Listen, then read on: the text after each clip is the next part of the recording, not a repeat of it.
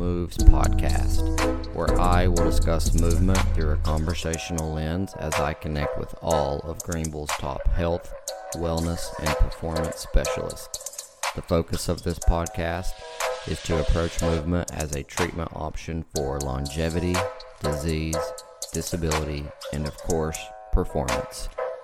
I am your host, performance physical therapist Dr. Brian Keith, and this is season one of the podcast.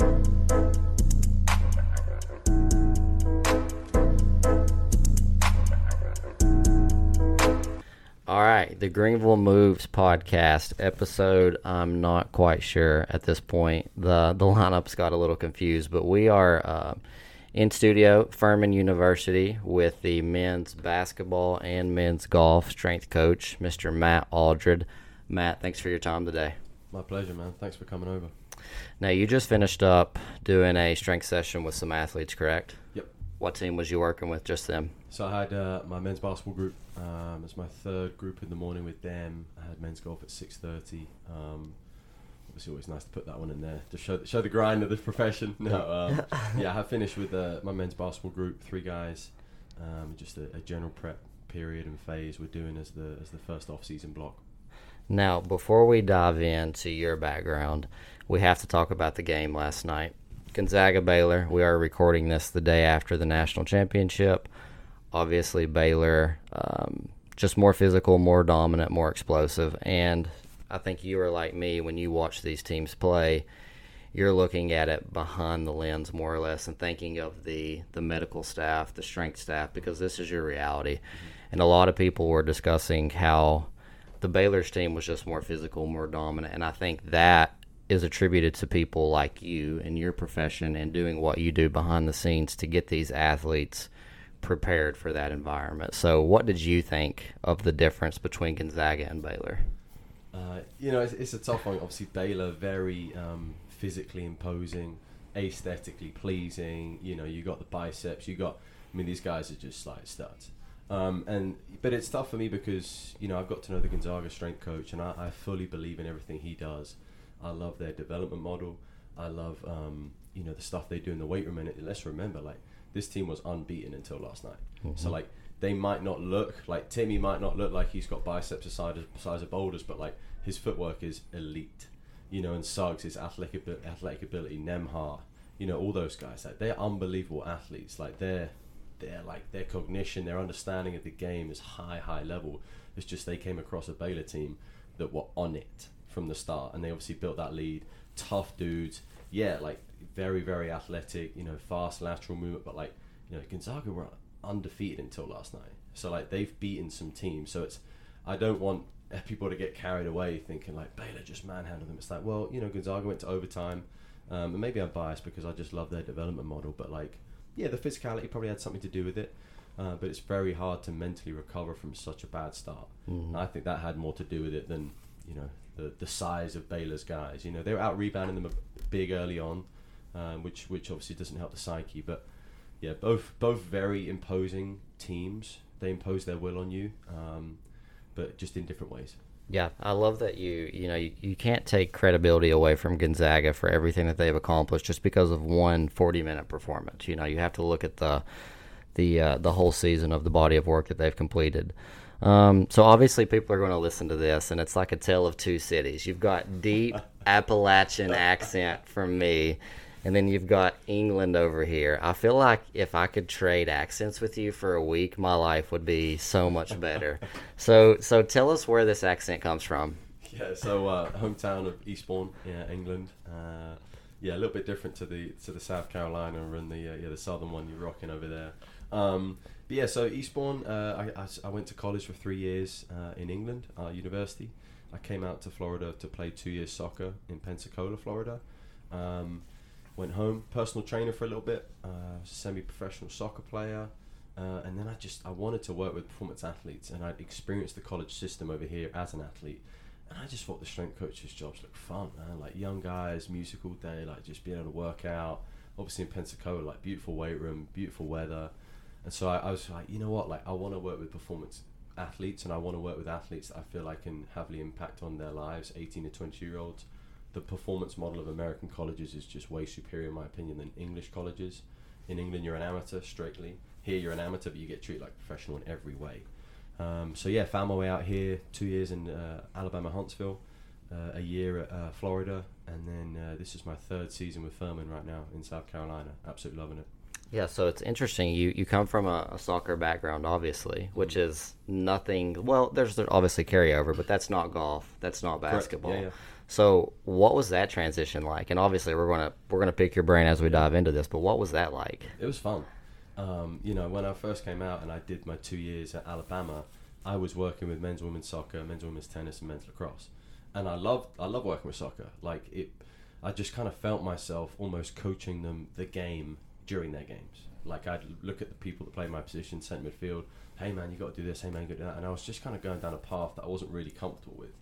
Um, and I think comfort's the right word there because I was almost in a comfort zone of like this is what I did when I was a player. Like this is what I think you need. And yeah, there's a knowledge area there, but you know, when I went to Florida, I had no experience working with basketball, and I absolutely loved it. I love the pace of the game. I love every possession counts. I love the athleticism you see. I love the swings and the momentum. Um, I love programming for it. Like you know, there's a big culture of of strength training uh, within basketball teams, and like, hey, I want to get stronger. I want to get fit and more explosive. With soccer, it's a 90 minute game. It's more aerobic, and yeah, there's obviously like components of strength and speed, but like a lot of it's technical skill and proficiency. Um, you know, you look at someone like David Silva, who's like the skinniest, one of the skinniest players in the Premiership. Like the impact he made is like profound. Um, and so I just think there's a more of a buy-in with basketball. And like I say, I kind of was fortunate to be at Florida, um, and that really set me up well for you know thinking, you know what, like basketball, like I, yeah, I like this. And obviously, I went to March Madness with Florida, and it was incredible.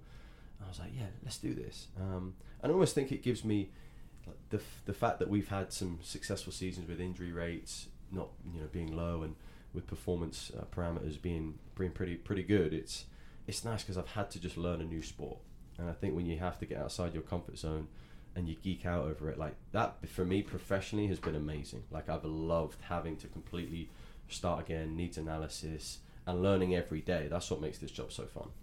Yeah, and I think I first discovered you on Twitter, of all places, I believe, because I follow a lot of strength coaches and movement professionals in that world. Um, and it's such a great place to engage and learn and connect with other people. And I think someone had retweeted some of your content, and I was like, "Hey, that's that's Furman University." I was like, "Let me let me reach out to this guy." And obviously, I reached out to you, and you came over to my place, and we talked shop for a little bit, and just kind of picked your brain on some things. But I think that is just an attestament to your humility, which you have to be in this industry, of of working with uh, some movement patterns and a group of athletes that you know you didn't yourself have much experience in, and it's like you're a, I can tell by the way that you put content out and how you carry yourself that you're just a student of this industry. Like you're always looking to learn and grow from other professionals. And i think that is what moves this entire industry forward is people like you Well, I appreciate that. Um, I think it, it definitely, I think honestly, it helps that I didn't play the sport because I can say, hey guys, we're going to do this position and we're going to do this movement. I want you to be game like here. Like I, I'm not going to tell you how that feels. I'm going to tell you if I see energy leaks in your in your movement proficiency here. I'm gonna cue you up on certain things, but like just be a player, be a player right now. And I think in the weight room, that's that's kind of I wouldn't say it's a lost art.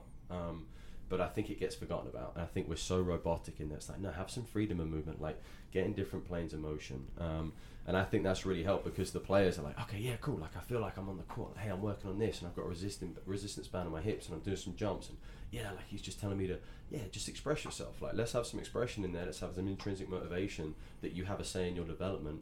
And I think that that goes a long way. Um, and also, you know, I'm not trying to be a fraud. I'm not trying to say, hey, this is what you got to do when you're. It's like I, they see me shoot before practice. Like it's getting better, but it's still terrible. You know, so like I, I'm not trying to pretend I'm I'm this stud player. Like I'm just hey, I'm your strength coach.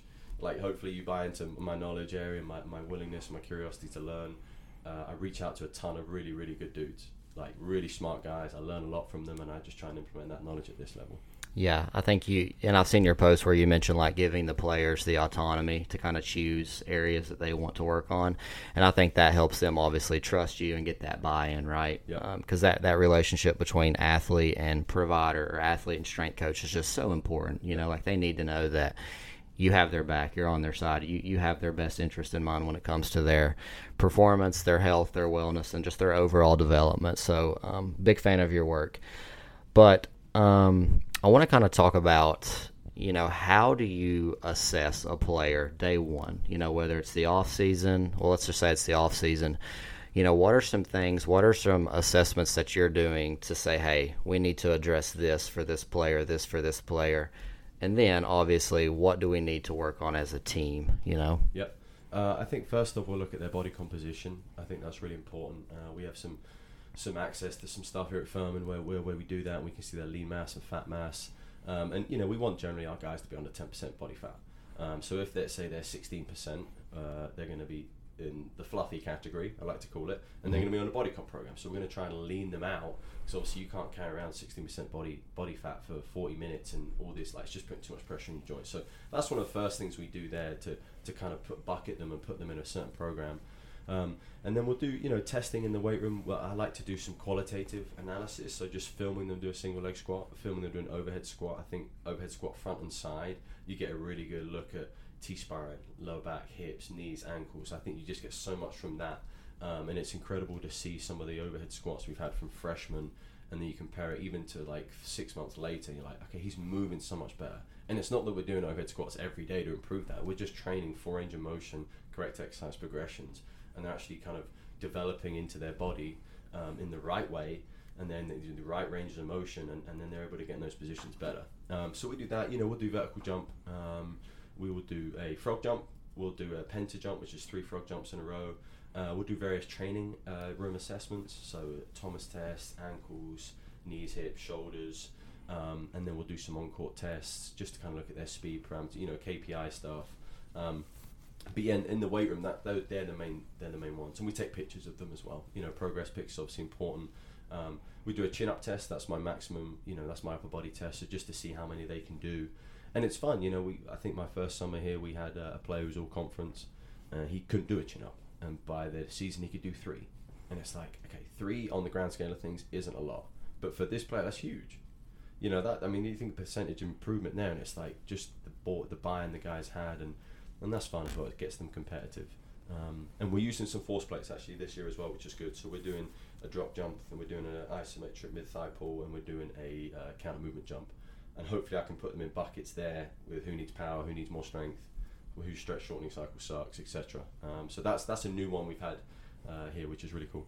Yeah, so if you, if you don't assess, you're just guessing, right? And yeah. it sounds like you are assessing all these different pillars. And for those of you that are listening, he you know he mentioned thoracic spine. So when we see basketball athletes, most people just think of like lower extremity injuries, you know, hips, knees, ankles, foot, right? But you mentioning the T spine and how that can influence rib cage and breathing, and how that can influence, uh, you know, pelvic position and low back, and how that alone can have influence downstream yep. in the chain. I've seen a lot of your stuff, and you post a lot of foot stuff, mm-hmm. and I, I posted a lot of foot stuff myself too. And I, I talked to several people, and I'm like, um, you know, I got this from Matt. I saw some of the stuff that he posted, but I want you to just kind of let us kind of peel back that curtain and go inside your brain just for a second and talk about how important the foot is in the game of basketball and just general performance as a whole. Yeah, I think it's um I definitely think it's an emerging area where people are really kind of geeking out and training and, and I'll be one of those guys in that COVID period, you know, I spoke to like I mentioned earlier a lot, probably like twenty of the best strength coaches in my opinion in the country for basketball and some of their emphasis on, on barefoot stuff and foot health before the workouts, I was like, you know, it's such an easy thing to do.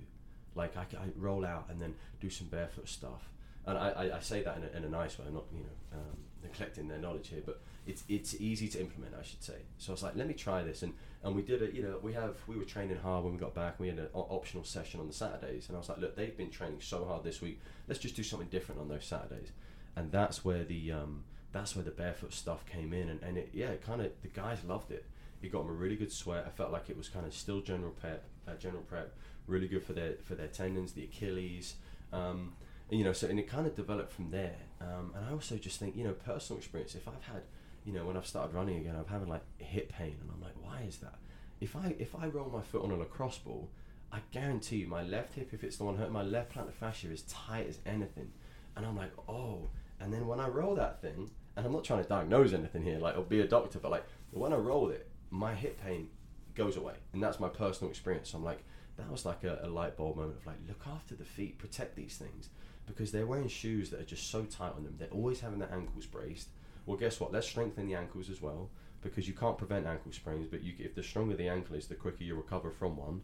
And so it's like if we if we can look at that, and then if we can kind of have these, I, I, I like to use the analogy for like the fingers. If I'm showing my guys the fingers and how important they are for how they play, it's like if you can move your toes like your fingers, the intrinsic muscles of the foot are strong. Okay, let's not neglect them. Like the importance of the big toe. If you have, if you know, if you don't have a big toe, you've got to learn to walk again. Yet we don't know how to put pressure on that big toe, and that, that big toe is normally the last thing to leave the floor when you accelerate and when you sprint. So it's like if I can look at foot health, and I, I also think everything starts bottom up. So it's like you can say top down as well. Like the importance of the brain and posture and training is so key, but like everything starts bottom up. So if your foot and ankle are messed up, you're going to have shin problems, knee problems, hip problems, back problems. I'm fully fully bought into that. So you know, and some of the guys that I let's say don't produce as much power on, aren't as elastic aren't as forceful as the other ones. Guess what? They've had a lot of ankle sprains, and their ankle mobility sucks. They can't produce force through their ankle. They've got no lower limb stiffness. So it's like if we can fix that, if we can just focus on doing ankle prehab most days of the week in season before they get taped, I think that has really helped. Um, and yeah, I just it's it's still you know it's it's fascinating to me because even like say my own my own training, it's if I if I train that foot, if I really roll out my feet and stretch my calves, and if I warm up my Achilles before I go for a run, woo! I mean I'm I'm hitting a good pace to start with you know, so it, make, it, makes me think, well, the guys need that before they practice, mm-hmm. and the guys need that before they do a skill session. Because if they just go into skill and then that warms them up, well, they, they've lost 10 minutes of a session. I want them to be ready to go. Um, so I, I, I, just, yeah, I'm a big fan of the foot. Yeah, that that's that's an incredible uh, insight there, and I think I, my mind was kind of blown in anatomy when you kind of cut open a cadaver and you're looking at the foot, you know, and you get to that fascia and you see just all of these intrinsic muscles of the feet. And you've got layers upon layers of individual muscles of the feet. And it's like there's a reason for those muscles, right? You take someone's body weight and then you have gravity and all this force expression and they're trying to jump and land and cut. Like you better have, you know, strong wills if you want to, to take care of everything upstream. So I love that kind of that bottom down approach when it comes to managing in, uh, injuries. So, you know, obviously you have to consider energy systems when you're kind of considering programming for a basketball athlete. What are some, you know, what are some other things that you consider when you're when you're trying to program for these for these high level athletes at the college level? Um, I think one of the main things I'll do, you know, and I would say just briefly touching back on the testing thing. Like this is the first, like it sounds like a lot of stuff we test on. Actually, that's a reduced number from previous years because what I'd find is we test a lot of things but then when it came to retesting, I didn't want to take away from training time because it's so valuable. So it's like we often wouldn't retest, and so it's like yeah, if you if you don't test, like if you don't assess, you're guessing. It's like that's correct in the first part, but I'm trying to do a better job this year of like retesting after every six weeks. And so I'm trying to reduce the numbers, and that's where the force plates have been awesome because it saves all the data and it can give me a nice trendy graph. Um, but yeah, related to that, you know, uh, looking at the um, you know the the injury sites of the guys is something I really consider. So like you know, lower backs, obviously for a lot of basketball athletes, they're so tall, is an injury site. Scap retractors are very weak, um, hamstrings very weak, and then and then VMO development I think is key. Um, you know, obviously VMO being such an important knee stabilizer, and then hamstrings being such an important muscle for like deceleration. You know, and oftentimes with the guards, they're so quad dominant. It's like no, we need to develop their posterior chain. Uh, and lower back, you know, these guys grow at such a quick rate in high school they might come to me and they might be six eight, but they're weak and they are messed up. Like just all sorts of issues, hips, ankles, knees. So it's we'll sort the feet out, but also like properly training the lower back. It's not something you should be afraid of. Yeah, you're going to get a pump unlike anything other because it's such a big muscle. The erector is like such a big muscle. But like, and then you got to distinguish the difference between okay, is this pain you're experiencing right now in the session, or is it just a pump? And they'll be like, ah, just is there a lot of blood flow there, or is it shooting pain? You know, and if you when you work through that, I just think the the erectors are such an important muscle for vertical power and horizontal power. Um, so looking at the injury sites of basketball players is definitely a big consideration with with the programming. So what is it and obviously this is this is a podcast in and of itself but kind of like what's the relationship like at the collegiate division one level between you and the medical staff whether it's the, the physicians the physical therapists chiropractors that you work with like what's that relationship like like how do you guys co-treat collaborate on things Yeah, so there's myself and uh, Justin Games, who's our athletic trainer, uh, and I'm smiling because he's like he's my best mate in this place. Like he's he's awesome. He's so smart. Um, he cares about the guys as much as any other member of staff. We are constantly sharing. If it's an Instagram post, a Twitter post, I see him every day at practice with skill. He comes and watches a session. We're doing some research with health science with the force plates. He's involved in.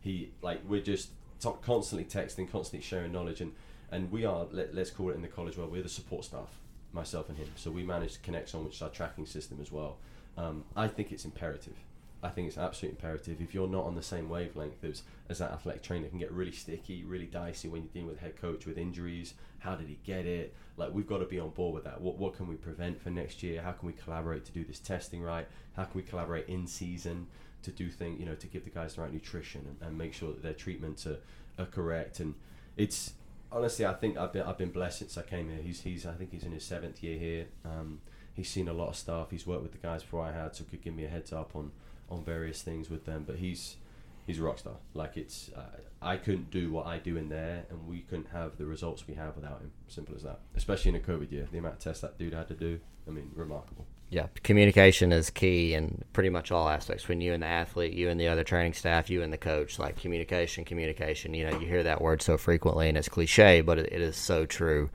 um, when you're talking about just just how this whole pro- process works um, exercise progression i know that is a, a loaded topic there but you know what's some rationale how do you progress exercises like take us through you know, day one to day, you know, 100 or whatever the case may be. How are you progressing your exercises and your programming? Uh, yeah, great question. I think it's um, a very undervalued um, way to train people. I think so often when we get to this off-season block, it's like, well, we haven't back squatted because we've been in season, so let's get on back squats. It's like, whoa, whoa, whoa, whoa. Like, we need to have some exercise progressions and we need to build them back up to a back squat because normally at the end of the season, they're beat up. So I, I think this phase is like resetting some training room issues. It's kind of letting them learn how to train properly again. So we're, we're counting our tempos in there. Uh, the guys are probably fed up. I go to bed at night hearing four, three, two, one. But like at least I know they're getting some better time under tension. Sets are lasting 56, 60 seconds now rather than 10 seconds, uh, like they are in season with the low reps. Um, yeah, the exercise progressions. It's yeah. Let's just go through them for, for the quads and the squat. You know, I would start with the front foot elevated lunge. I'd probably go to a, a split squat. I go to a rear foot elevated lunge. Then I'll probably go to a hands-free front squat, heel elevated, probably level three box, and then level one box, and then I'll probably do a front squat and then back squat with heel elevation. Like you have to, I think you know, and you're spending about two weeks each phase there. You know, and shoulder press. Like if you're, you know, you're gonna go kneeling single arm, and then you go seated double arm, and then you probably go seated barbell, and then standing barbell, and then into a push press and a push jerk. Um, you know, and I think even for like hamstrings, you know, double leg leg curl, uh, and then we'll probably work in some accentuated leg curl, so it's two up, and then you're going to go a single leg eccentric, and then you might go to glute ham raise, back extension first. Like if you don't properly prepare the muscle and you just go into high volume and then those exercises, I think you're missing the boat because you've got to build the base. You've got to build that base and that foundation. And I know once they've gone through this, okay, tick, tick, tick, tick, tick, he he is ready now. His body is ready and primed to put some weight on this bar and do this movement. Um, but you know, it's still an ever evolving process because this summer I don't think I want to do back squats with them. Uh, I think there's other ways you can get better in that sense. I, I'm, I'm looking more to do heavy, heavy single leg stuff. If that's Hatfield squats, if that's rear foot elevated lunges, if that's split squats, super heavy. Like I just think the more I can get into their reducing their asymmetries, because that's what we found through the force plates, reducing their asymmetries. You know, they don't know if they're going to finish off their right leg or left leg. Hopefully both at sometimes, but like if they're landing after taking a tough hit from a layup and they got land on their right leg only, like I can't have that be forty percent weaker than the left. You know, and a back squat doesn't prepare you for that. Um, and then when you do a rebound, like you're probably hitting like an eighth of a squat before you go up and get it. You know, you know where you're going to go hamstring the calf to all the way down to, um, you know. I, I do think you should train full range of motion though. So when we do a front squat, uh, which we, they they're going to get that full range of motion. You you mentioned you know kind of having the wedge or kind of the heel elevated when you're doing a lot of your squats. Is that for you know every athlete or is that just you know individual constraints limitations? You know like because obviously you're working with guys in basketball that have super long femurs. You know back squat's going to be pretty difficult for them to get full range of motion. Yep. Yeah, for the most part, it's I'll use it on those guys like um, to get that full range of motion. So hamstring the calf with a good back position. You know, they're only putting their heel on the board. So it takes out ankle limitations. So that's just a quick fix straight away. If you don't have a ton of time with an athlete to keep working on the ankle, if you just elevate their heels, even with like little weight plates, I mean, you're going to go to grass real quick. Um, and I just think it, and then you can actually train the full range of motion of those exercises. So you're going to get the full benefits of training the muscle like that. Um, but you know, sometimes we'll go flat back squat or flat um, front squat because you're going to get more posterior chain development there. So it's going to put more pressure on the lower back. So it just it almost depends on the phase. They're like, oh no, no slant boards today, coach. No, no, we're gonna. I want it to. I want you to fill it more on the lower back. Oh, okay, cool. And that might be if we don't have a game for a week or whatever. I want to give them that lower back exposure to it. But yeah, I mean, they've they've probably the most used bit of kit in there. Um, and I've even used it where we've had guys do um, kettlebell swings facing the board, so their toes are on the board. Um, because a lot of my guards will do a kettlebell swing and they'll be going onto their toes because they're not able to activate their posterior chain. So it's like, hey, sit back on your heels, and then you're going to feel a lot more. So they're versatile and they're sturdy, so they work well. Yeah, I think it, it would be incredible if people like you could come into a physical therapy curriculum and teach exercise prescription and dosage because a lot of people claim physical therapists to be the experts in exercise prescription, and I disagree with that all the time. I think strength coaches know far more about loading principles and exercise prescription and exercise progression than most physical therapists do. So I think I hope all the physical therapists that do listen to this, like you're taking this knowledge away, like you need to sit down with people like Matt and pick their brain. And I've already learned so much in just the 25 minutes that we've, we've spent together, just on taking you know, a squat pattern, you know, like a quad dominant movement and how you go double leg, single leg, and you're you're progressing just the force vectors and different mm-hmm. loads and ranges and positions. Like exercise progression is such a a fun topic to dive down. Um, mm-hmm. But let's talk about let's shift gears for just a second and let's talk about in season programming. You know, how do you program in season? Like take us through kind of that process. Yeah, I think um, you know first off, in season is obviously one of the biggest times. It's such a long period of time for athletes of basketball. It's like five months, right? So to, to just kind of put the weights away, I think is a big area for some coaches. Even if you're a high school coach, like they need to keep lifting. They need to keep exposing themselves to those demands because you need to stay strong, and you can improve strength in season. You can improve power in season. Uh, one of my big things I would say is reducing the volume of the of the reps and the sets, like the volume overall of the training session you want them to leave feeling better when they came in. So like if you're going to hit rep ranges, like I wouldn't go over fives with my stars. I'd normally be hitting, let's say three, three, two, two, two on a trap bar deadlift, and then probably the same reps for glute ham raise. That would be A series.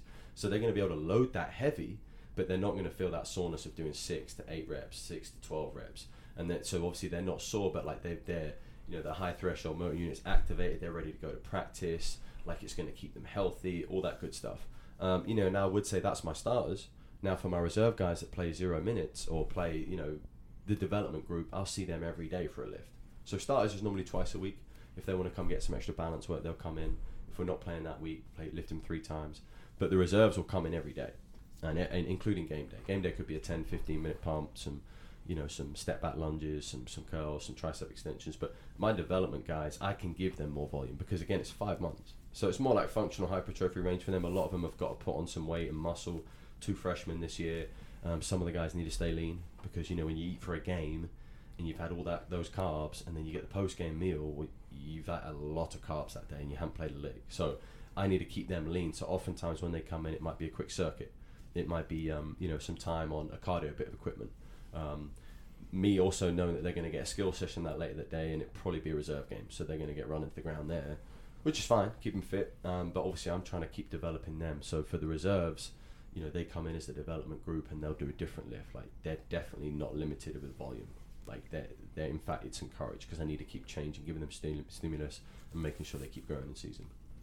Are your starters? Um, uh, do you guys lift on game days? Like, are you taking them through any like movement prep stuff on an actual game day? Um, the movement prep stuff. If we've got an away game uh, and it's at seven o'clock or nine o'clock tip, we'll do a stretch in the hotel and uh, that'll just be pad hip series and uh, you know some some lying down hamstring floss and maybe some lunges of sorts. But if it's a game day and we've got home game, like I really will see the development guys. That's it.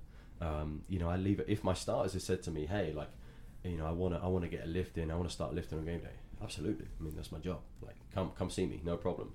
And that would be super low volume, and that would probably be like some you know, a jumping of some kind, a medicine ball slam, some ballistic movements. Again, heavy work, but with with good speed. You know, I'm not trying to do a heavy deadlift that takes five seconds to get off the floor. You know, we want to do it with speed. Probably not a lot of eccentric component to it. Cause obviously, that's what's going to give you some soreness.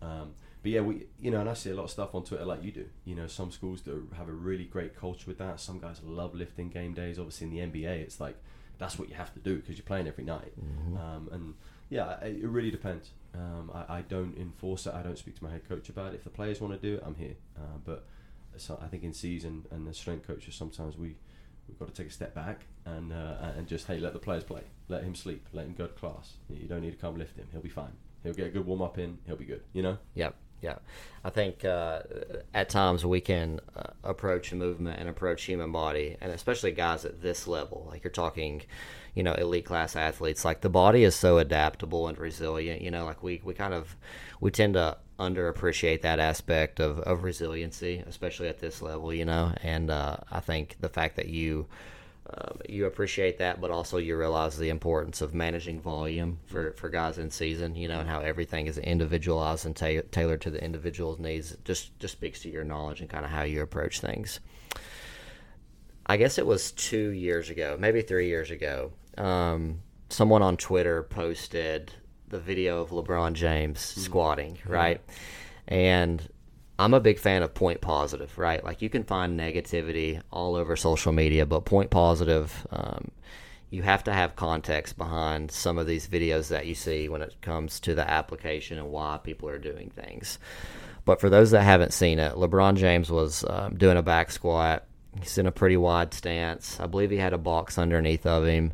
Um, mechanics maybe you know less than desired, but again, we don't know the context of why that trainer was applying that. I'm assuming the trainer that is working with LeBron James is pretty qualified. Mm-hmm, you know, mm-hmm. like pretty qualified.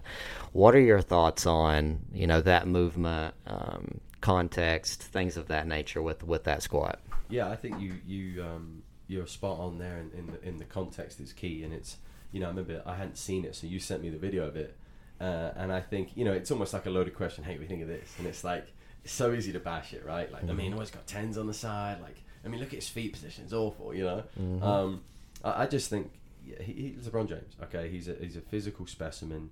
He's incredibly gifted. There's no way he's hiring someone that doesn't know what they're doing. And that person, it might be the last exercise they do. It might be a prehab exercise. And I was saying to you, his feet being so wide, like his hips are going to be in internal rotation, and he's going to feel that in the groin. So maybe he's trying to work through a groin issue. And like the range of motion was so small as well, and the weight was so light. It, makes okay. Maybe he just maybe he likes it. Maybe it's like you know what this makes me feel good. Okay, LeBron, whatever makes you feel good is going to help you play better.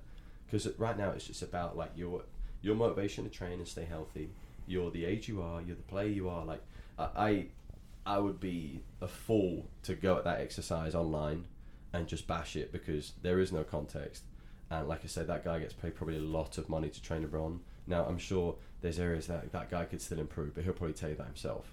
Um, but yeah, it's, it's, it was definitely an interesting video, uh, and I think, and you know what, it's LeBron. Maybe just put it out there to, to just give the haters some some juice, you know. Like maybe it's just like, hey, let's film this real quick. Like you just never know, you know. Absolutely, no, like bad plus bad publicity is good publicity. Mm.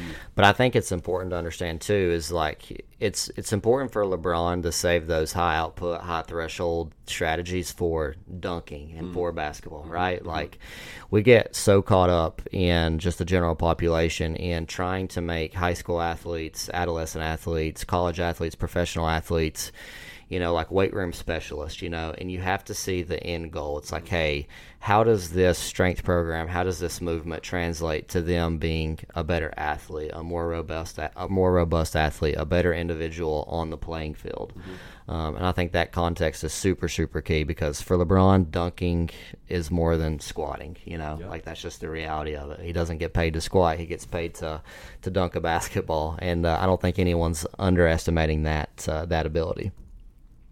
So, just kind of kind of wrapping up things here is I want to talk about Klay Thompson. Um, obviously, a high level shooting guard for the Warriors, the Splash Brother alongside Steph Curry.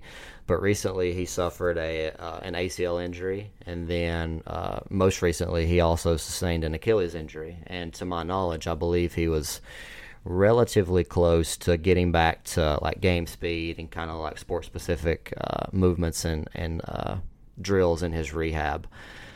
You know, what role do you feel like you play in, uh, you know, injury risk reduction? Obviously, we know that prevention doesn't really exist. Um, what role do you feel like strength coaches play in that process?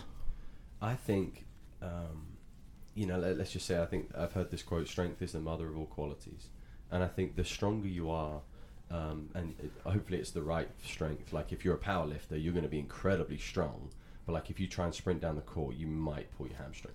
You know, like mm-hmm. uh, if you've seen it's like Generation Iron, like you know, it's just that the injuries some of these guys sustain from like you know just sprinting or jumping. Like they're just they're strong, but like you have to have the right strength, obviously, with basketball and with athletes to have that robustness. So I think that goes back to the exercise progressions and training for your sport correctly. Um, yeah, I, I think that you know if you don't do an ex- if you don't do a workout program and you're not in the weight room and you're not doing the right stuff, you're just going to set yourself up for something, whether it's the ankles, because your body's going to fatigue. And your body's going to fatigue. And the stronger you are, I think the less you lose your balance. I think the less you lose your stability in those uh, positions when you play on the field.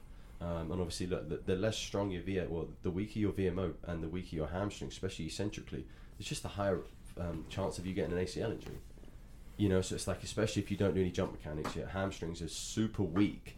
Like, you're just going to have a higher, higher chance of getting injured. So, yeah, I, I think we do play a role. I think Justin and I, you know, as sports staff, we take we take injury rates very seriously, and I guess a source of pride. You know, there's, there's definitely luck in there. You know, you look at um, you know the, the guard at Villanova, like how he lands. You land on someone's foot and like you do your knee, like hey, like that's just bad luck. Mm. You know, you the, and and with Klay. um, you know, it's interesting. Obviously, the ACL can just cause such such problems for years to come. Um, but I'll tell you this about his Achilles injury. It's, it's funny. I was I was watching a, um, a presentation, and it was a guy that worked for the Utah Jazz, and one of the first this was back um, back in the 90s i think when it was you know the, the last dance and they were playing against each other. And he was saying how he showed the video of kevin durant doing his achilles. And he said you know what's interesting is kevin durant had pulled his calf a few weeks earlier. And he said pulling your calf and not letting that recover can predispose you to an achilles injury. And i was like wow i didn't know that. Like that's crazy so it's like obviously you pulled one which is still serious but minor compared to the achilles and so it's like you wonder what their return to play protocols were for the calf. And I'm not bashing anyone. I don't have any idea of the context like we've talked about. But I just think, you know, and like say with Klay, when you said his Achilles injury, I'm like, well, I wonder if has, how his calf was. I wonder if his calf was, you know, fully as, as strong as it was pre ACL injury. You know, I don't even know if it was the same leg. I'll be honest, I haven't looked into his injuries too much. Um, but like, yeah, I think for us as strength coaches, you know, you can't prevent injuries, but you can definitely reduce the chance of getting one, especially soft tissue injuries like especially soft tissue. If you're doing FRC, you're doing a lot of mobility work. Maybe you reduce stuff such as like labrum. Maybe reduce like I, you know, those kind of stuff. But like if you get hit on the head with a boxing glove, like you get punched in the face, you might get a concussion. You can't really prevent that. But I tell you what, if you get if you do some neck training, you know, I, I think if you it's like a, a five pound increase in like neck strength is like a five percent reduction in concussion. That that's definitely a wrong quote, but I saw something about that. I'm like, you know what? Like we can still do something to reduce the concussion you know, like if you got a stronger neck, like I know it's going to help. It's definitely not going to hurt it. I think that's what I'd say about the weight room. Like it's going to help. Can we put percentage on how much? No. But I tell you what, if you don't do it, you're going to be in problem. You're going to have some problems. Yep, you you kind of have to address those things, and I think it's important too to you know, address different tissue types and kind of their roles. You mm. know, like obviously muscle is going to respond differently to load than say a tendon or a ligament or some type of cartilage connective tissue in a weight bearing, load bearing joint. Um, and I know for tendons specifically, uh, and again, this could be an, an entirely separate podcast where you talk about these things. But a lot of the research says, like, you know, you need you need to improve tendon stiffness because that tendon is what connects to the bone. Yep. The muscle pulls the tendon, which moves the bone. You know, a lot of low load, long duration holds to yep. really improve and optimize that tendon stiffness. And I think that's something in my world where I work with a lot of power lifters, weightlifters, you know, I'm like, hey, you're doing all of these things to address full range of motion and muscle strength and muscle capacity, but you're not doing anything to isolate that tendon so that you can optimize, uh, you know, or, or reduce pathology to that tendon, whether it's a tendonitis, tendinopathy, whatever you want to call it. Do you do a lot of tendon specific work with your guys? Yeah, we do. I started smiling when you said that because it's, again, that was something I was looking at in the summer and I had been exposed to just with some guys talking about their their use of isometric holds. And uh, we had a couple of guys, redshirt guys, that had some patella tendinopathy issues. Um, and so it's like, oh, I wish I'd done like some isometrics with them earlier. You know, that's something we actually utilized in season with the starters uh, and with the development guys, just because, like I say, you're not going to have that change in muscle length that you get with the eccentric concentric. Yes, it's obviously not just going to stay dead still in an isometric hold, but you're not going to get that that soreness. You're still going to activate the muscle you want to, so you're to you can load that isometric up as well. Floating heel, side lunge is one of my favorite ones. I think it works the groin, is you know like opening up that groin. Um, any way we can get these guys to play lower and longer is what my head coach craves every day with these guys. So I have to do that in the weight room, which is a great thing. So it's like, hey man, like I'm putting you in these positions. I even told some of these guys today we were doing a wall sit and we did double leg last week, max set, just to see how they could compete. And probably about eight of the guys had 20 minutes, which is pretty impressive. And then today we did single leg. I was like, hey, single leg wall sit. Okay, like yeah, it's gonna light you up, and we're gonna hold it for 20 seconds. And they're like, oh my gosh. I'm like, yeah, like I'm trying to get you to be lower. Like so, if I can do put you in these positions, and if I can put you in a lunge position, a squat position, a side lunge position, and I can hold that isometric, it's going to work you in a completely different way. I know I'm ticking off tendon health, and I'm getting you in a low position, which forces you and taking pictures of it. Say, hey, you think you're low right here? Look at my phone. Nope, you're not. Oh wow, my hips are up. Yeah, that's what I'm telling you to get lower. Next set, get lower. Boom, they get lower. They see the picture of it. Ah, that's what it feels like. Yeah, because you got to feel it in the weight room before coaches asking you to do it on the court. Hey, get lower in your shot, and they're like, I am low. And it's like, nobody. You're six eight. You think you're low. like we need a, and so that's just been kind of cool. We've definitely been doing that a lot more this year um, than ever before. So I just I completely agree with you. I think it's you train the muscle. I think FRC trains mobility in the joint. I think flex stretching trains flexibility in the muscles. But like, hey man, like you got to cast those tendons, you know. Yeah, there's a lot of untapped potential there. Um, Matt, man, I would love to trade positions for you for just like a week, and not necessarily trade positions, but just like follow you around and pick your brain because as you guys can see, like this man is incredibly knowledgeable, very passionate about what he does. And I think the Furman uh, golf team and, and men's basketball team and other athletes that you work with are in tremendous hands. So, last question before we let you go, because we know the life of a strength coach is pretty is pretty is pretty busy. Um, what does being a coach mean to you? You know, the first part of that word is strength. We know what strength is, but what does being a coach mean to you in your terms? Um, I come from a family of teachers brother, mum, sister, dad, teaching, uh, you know, education teachers. And I feel like a coach is a teacher. Um, uh, and obviously, with me rambling on in this podcast with all that kind of stuff, like I love giving the guys the knowledge and the education piece of why we're doing stuff. Um, so that's first off. Like I see myself as a teacher, and then you know, I, I hope as a coach, you know, that means to me that like there's a lot of responsibility there on how I lead my life and how the guys see me lead my life, especially as a strength coach you know, I saw a little debate on Twitter the other day about, hey, it doesn't matter if you're a big strength coach, if you're muscular, if you work out, like, it's not what you know, it's, you know, how much you care. And I'm like, I'm 50 50 there. It's like, no, like, if I'm, if I'm a huge strength coach and I don't take care of my body, like, I think that's, I think I can be a fraud there. So being a coach for me means I got to be a role model to these guys every day. They make me a better person by being around their energy and their youthfulness and their struggles and their their victories. Like that gives me a lot of perspective um, I like to think I can mentor them through some stuff because I'm going to be 31 this week, 32 this week, and I was in college when they, you know, a while ago, and so I just feel like I, I feel like God's put me in this position to try and impact them the best way I can to help them prepare to win at life, to teach them everything I know because there's no point just storing it up. Like I want to share the knowledge that I've I love to learn about, um, and then yeah, just hope to be a brother to them. Like I, I want I honestly want my athletes to see me as a big brother. If I hold them accountable, they know it's because I love them and care about them. And if I hold them accountable, it's probably because I'm right, because the clock says this time and you're telling me it doesn't, but you're late because the clock says this time. So I'm holding you accountable to that. Yep. And you'll respect that when you have to go turn up for work and your boss says you're late and you're not going to try and argue that. Um, a good question. But yeah, a teacher and hopefully a mentor, a role model, big brother to these guys. I love that. I love that. That's incredible. Um, well, Matt, we're going to let you go. Um, we know you got some more athletes to work with today, but I'm sure Matt will be back on the podcast at a later date. Hoping we can get out here and kind of watch him uh, live and in person, kind of see see a lot of these principles used. Um, but we'll have him back on. Matt, how can the people find you on uh, social media? Oh gosh, I don't know if I know my handle, which is uh, uh, I'm definitely on Twitter. Uh, Twitter is probably the best one. That's that's where I like to that's almost like my professional page, as it were. My Instagram's just more personal. I just I love getting outside and going to state parks, as you've probably seen. So I- like, I just I put- love that. I love just that. put workout, you know, not workout. I put I like pics of me being outside all the time and on my bike and going for runs. Um, I think my Twitter is scoach underscore Aldo. I think I'll, I'll be sure to put it in the the show notes on the podcast so people can find you. perfect For sure, Yeah, 'cause I know- that. Yeah, yeah.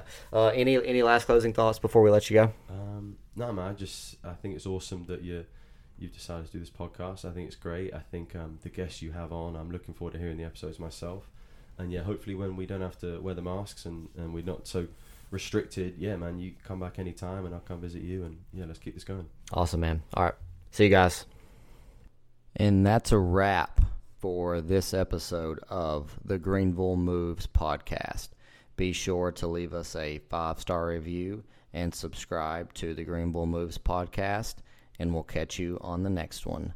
Stay moving.